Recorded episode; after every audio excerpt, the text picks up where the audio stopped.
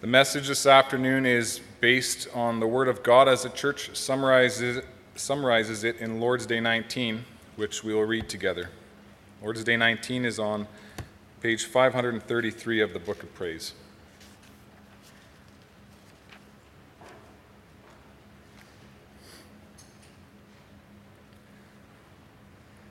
Why is it added and sits at the right hand of God? Christ ascended into heaven to manifest himself there as head of his church, through whom the Father governs all things. How does the glory of Christ our head benefit us? First, by his Holy Spirit, he pours out heavenly gifts upon us, his members. Second, by his power, he defends and preserves us against all enemies.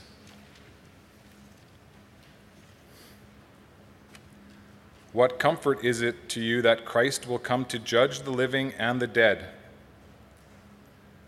In all my sorrow and persecution, I lift up my head and eagerly await, as judge from heaven, the very same person who before has, has submitted himself to the judgment of God for my sake and has removed all the curse from me. He will cast all his and my enemies into, into everlasting condemnation but he will take me and all his chosen ones to himself into heavenly joy and glory.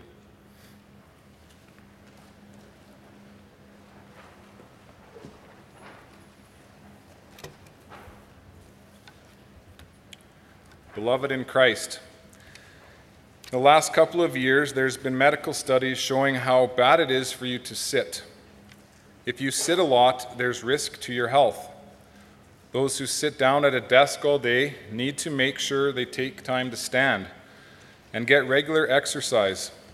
Watches these days will even alert you, telling you it's time to stand up. You've been sitting too long. Usually, we think of sitting as a very passive activity. We say to someone, Don't just sit there, get moving. For Christ our Savior, sitting down isn't something passive, nor is it harmful. Scripture and the Apostles' Creed speak of him ascending, then sitting down. Once he finished his saving mission, he was seated on a throne in heaven. For years, he'd been on his feet, as it were. He'd worked hard teaching the crowds, leading his disciples, healing the sick, and then bearing the Father's wrath. He worked hard, and now he was finished, so he sat. Yet this sitting isn't like you or I would do after vacuuming the house or mowing the lawn. Christ actually sat down so that he could keep on working. Christ sat down, we confess, at the right hand of the Father, which is a great place for getting things done. In ancient times, kings and queens often had a person of great ability and faithfulness sitting at their right side. They could turn to them directly and give the word Go lead my armies out to war, or let those prisoners free. It's how they'd put their decisions into action. What the person at the right hand said and did was the will of the king himself. Christ, seated at the right hand of the Father, means that he has received all authority in heaven and earth. It means that he is now enthroned in the highest place the same one who saved us at the cross is ruling over all things for our good until he comes again. This is our theme from Lord's Day 19. The enthroned Christ is the Lord of all. He is the head of the church. He is the king of all creation. He is the judge of every person. It is said about Jesus in Ephesians 1, verse 23, that the God of our Lord Jesus Christ, the Father of glory, gave Jesus Christ as head over all things to the church. The verses go on to say that the church is his body. Today we talk about someone being head of a department or head of a company, but the title of head for Jesus means much more than the position of a director or a boss. It's part of how Scripture describes the meaning of our connection to Christ. It's a lesson in basic anatomy. We know that our head is over and above all the other parts of our body, what we call members. The dictionary defines member as a body part or an organ. We know that our head or our brain is in command of our body parts, our members. If you're swimming in the pool or vacuuming the house and want your hands and feet and fingers to do what they're supposed to do, they're going to need signals sent from your brain. The head gives the body its necessary direction, even its whole purpose for being and doing. Now take that and apply it to Christ and his church. As members of Christ, you and I are intimately connected to him. Up in heaven, by faith, we're connected to him even as the different parts of our body are connected to our head. And because we're connected to our Savior in this way, we receive so many member rewards. Starbucks, Costco, and American Express advertise the privilege, privileges of member rewards, while membership in Christ has its privileges too. The greatest privilege of all has to do with our status or our position before God being united to Christ our head means that he that his life is our life. His holiness is our holiness. All of his righteous accomplishments are credited to our account. We used to be disconnected from God, strangers and enemies because of our sin. But through Christ's blood, we are brought back to the Lord, our Maker. Christ became our head, so now we live through him. Let's get back to the idea of Jesus enthroned above. If Christ is our head, then as the living parts of his body, it follows that we share in his power and his goodness. Although we are physically apart from Jesus, that should not be our focus. He might be up in heaven, but Christ is still busy sending benefits directly to us, his members. Remember Ephesians 5, the display text when you walked into church this afternoon? For no one hates his own flesh, but instead nourishes and cherishes it, just as Christ does the church. See, Christ our head loves his body. He loves us. He does everything in his power to feed and maintain us. This is what he does. As question and answer 51 says, by his Holy Spirit, Christ pours out heavenly gifts upon us, his members. This catechism teaching comes from Ephesians 4, which says, But grace was given to each one of us according to the measure of Christ's gift. When he ascended on high, he led a host of captives, and he gave gifts to men. And he gave the apostles, the prophets, the evangelists, the shepherds, and teachers to equip the saints for the work of ministry for building up the body of Christ. Daily, Christ sends blessings in so many different ways, so many we could never count all his gifts. He gives the material things that sustain our life, he gives the physical abilities you possess, he gives the blessings of family and church. All these are gifts from him. They're given by the Father for Christ's sake. And Christ also, most importantly, gives us the riches of the Holy Spirit. Question and answer 51 of the Catechism states that he pours out gifts. The verb pours comes from Acts 2, which tells us about the pouring out of the Holy Spirit. Verse 33 reads, Being therefore exalted at the right hand of God, and having received from the Father the promise of the Holy Spirit, he has poured out this that you yourselves are seeing and hearing. Notice, first of all, that the word poured depicts generosity.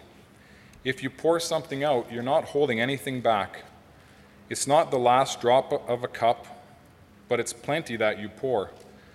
Last week, a group of Nigerian refugees were found on a container ship's rudder after spending 14, day, 14 days there crossing the Atlantic Ocean. When they were found, the first thing they were given was water, not a sip, not a cup, but a huge jug of water for them to pour into themselves. As much as they needed, they could have. Like that, Christ pours out his gifts on those who ask. Through the Holy Spirit, Christ saturates us with love and joy and peace. You can ask him for wisdom, you can ask him for patience. Christ will give it generously. More than that, Christ, our head, sends the constant signals that we need for working in His service. It's when you're connected to Christ, your head, that you'll know what you need to do. If you're connected to Jesus Christ by regular prayer and through His Word, you will begin to understand what your calling is in this world. You may still have your questions about His will. Big decisions might still be hard to make, but you'll find your way through fellowship with Jesus, your head. If you're connected to Him, the head will direct you. In Ephesians, Paul writes more about this body of Christ.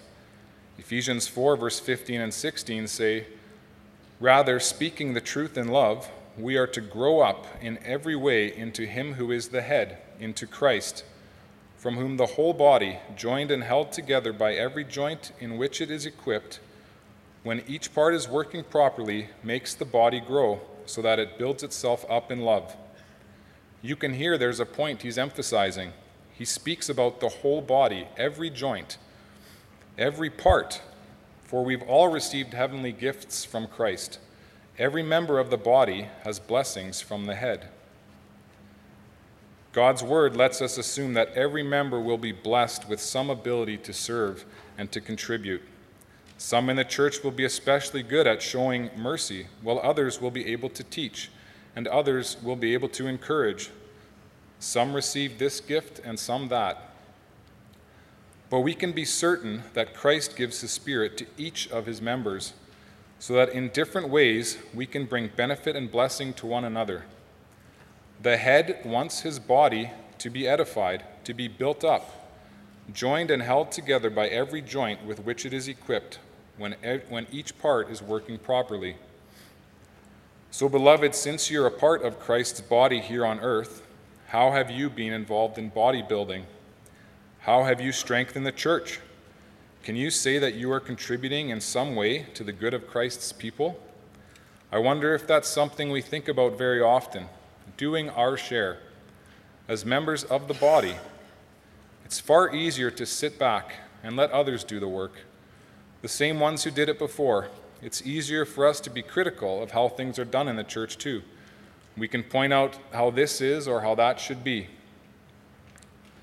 We can complain how people in the church aren't doing what they think they should, but is that really contributing? Really helping the body? In these cases, is each part doing their share? These are important questions for us as believers and as church. Important because our head has poured out gifts on us, his members. And this is the reason we are each called to glorify the heavenly Christ by our service here on earth. So we need to give ourselves cheerfully and wholeheartedly to that task. Earlier, earlier we read from Psalm 110. This is a royal psalm, one that was probably sung whenever the king was crowned in Israel. When a king took his throne for the first time, the people praised God. It was a gift that someone faithful was in charge. But though this psalm is about the earthly kings in David's line, there's another level to Psalm 110. From the New Testament, we know it proclaims Jesus. He was praised during his ministry as Jesus, son of David, even crucified as king of the Jews, and finally he was enthroned on high. When Christ came into the heavenly places after his resurrection and ascension, God granted him a position of power God took the words of Psalm 110 into his mouth Sit at my right hand. My son, you've proven yourself. Sit down here, the Father said to Jesus, to rule and to be the instrument of my will on earth. Rule over every president and every king. Have dominion over every enemy and every hater. Be king over all the angels, chief over every nation, Lord of all creation. For I give you all authority in heaven and on earth. Today, Christ is seated in heaven. From his throne, he governs over all things, great and small, seen and unseen. Ephesians 1 says that Christ is at God's right hand in the heavenly places, for above all, far above all principality and power and might and dominion Christ is king at God's right hand, and for his reign, he's been given a clear mandate. It's again Ephesians 1 that tells us how it is. God put all things under Christ's feet, and he gave him to be head over all things for the church. Christ isn't busy with some goal that we have no idea about. He doesn't have a hidden agenda. No, in a way, it's very simple. Christ has ascended to be head over all things for his people, for the church. He governs with both eyes constantly on us. And his government is total, inclusive of all things.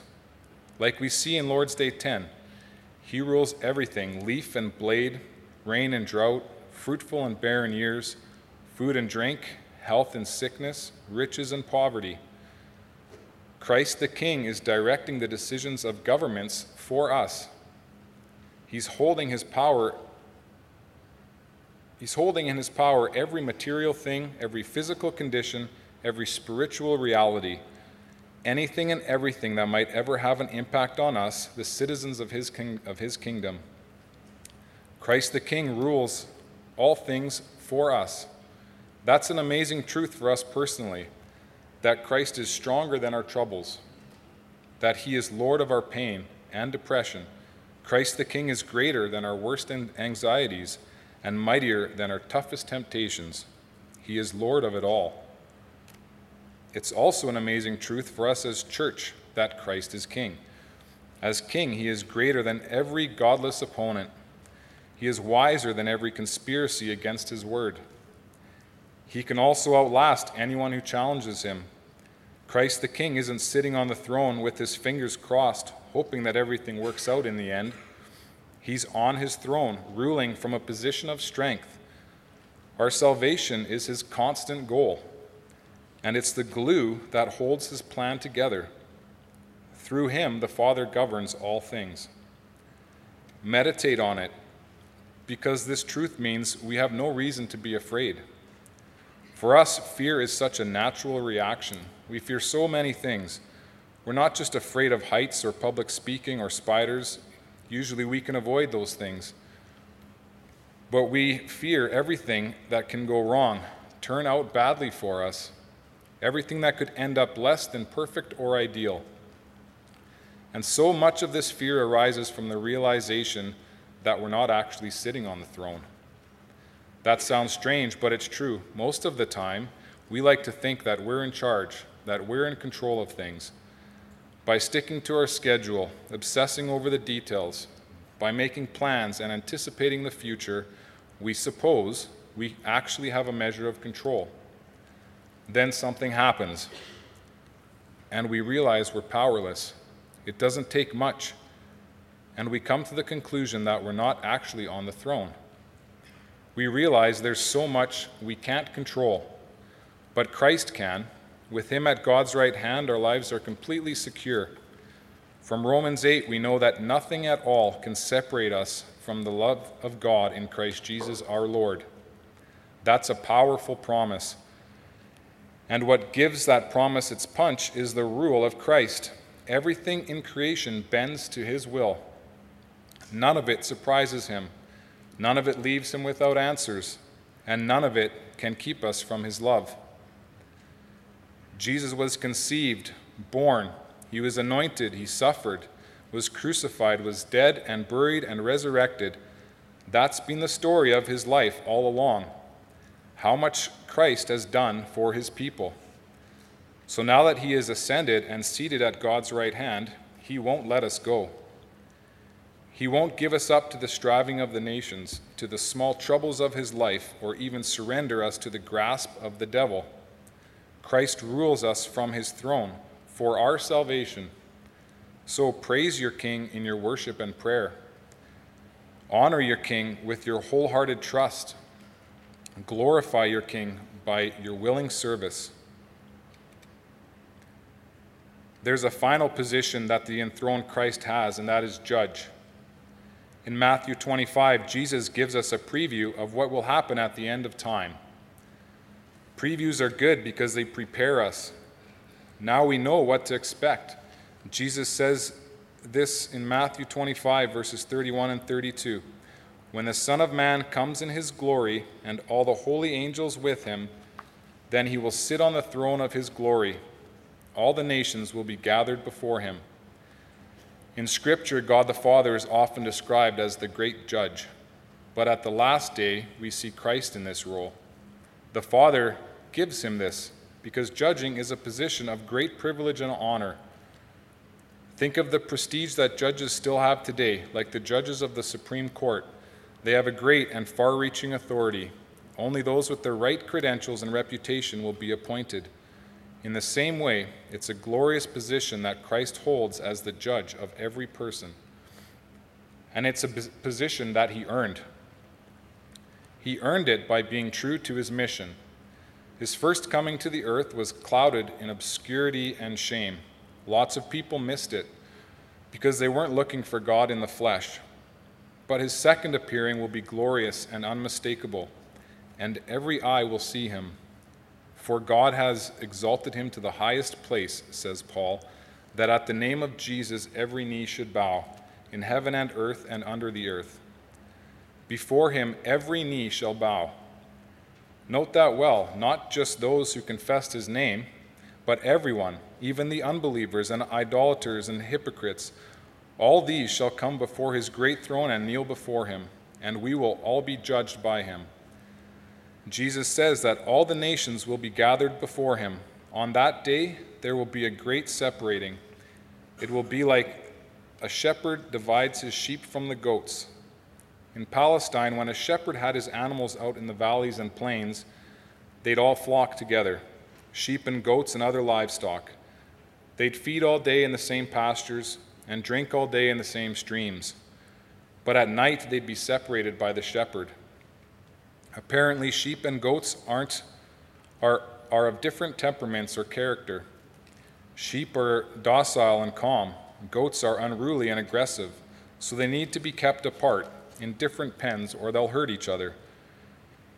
We know Christ as a shepherd of his flock, and believers as his sheep. Right now in this world, the godly and the wicked live together. We're on the same street, at the same workplaces and shops, sometimes in the same schools. Hopefully, we're distinguished by some things as Christians, but no one can see into the heart and really know who the people of Christ are.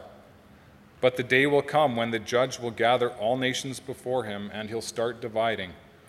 He will distinguish his believers from everyone else.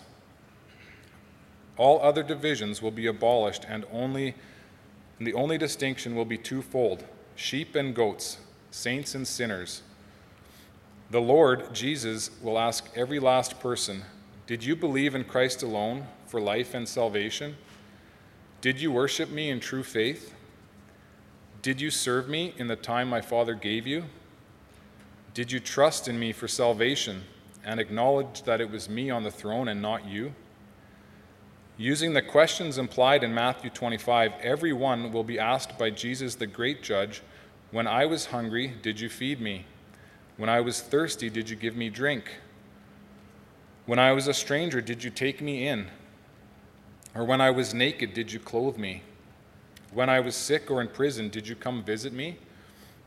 Notice the tone of these questions. They don't focus on how much we know, nor do they center on outward religion, things we could possibly fake by being in our pew every Sunday or by praying at our meal times.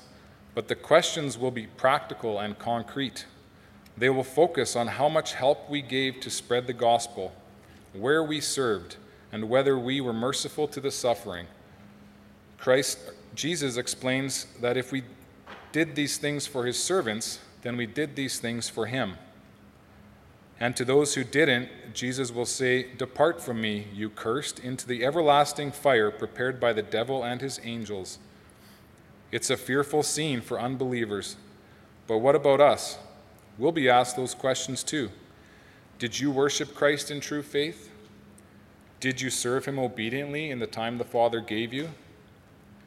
remember that we're given this preview of the final judgment so that we can be prepared.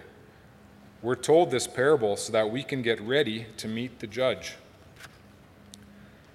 Compare it to walking into a crowded room of strangers, all talking with one another. I'm sure you've had that experience. For a moment, standing near the door, you feel tense and self conscious. But then relief. You're so glad to see someone on the other side of the room that you recognize. There's great security in a friend, a blessing in the welcome of an old acquaintance. So on that day, we come before Christ for judgment. We might be anxious, feel alone, but then the relief that we recognize someone. We know the very one who's about to pass judgment. On the last day, says the Catechism in Lord's Day 19, the very same person who will judge us is the one who already bore our sins. The one sitting on the throne will be the one who once was hanging on the cross, the one who has covered all our transgressions. Then Christ will claim his believers. There are the sinners I redeemed from death. I'm the head to, the, to these members, who are my own body. I'm the king, and these are my people. I'm the good shepherd, and these are the sheep for whom I laid down my life. And then a final thing. Once he's separated us, notice where the judge in Matthew 25 will seat us at his right hand. He puts us in that place of, of high honor and privilege. Christ will seat us with him in the heavenly realms so that we can rule over the new creation. May it be so for all of us. May we hear these words of the Savior. May each one of us on that day hear the blessed words of Christ Come, sit at my right hand, inherit the kingdom that has been prepared for you. Amen. Let's sing hymn 44, stanzas 1, 3, 4, and 5. Rejoice, the Lord is King.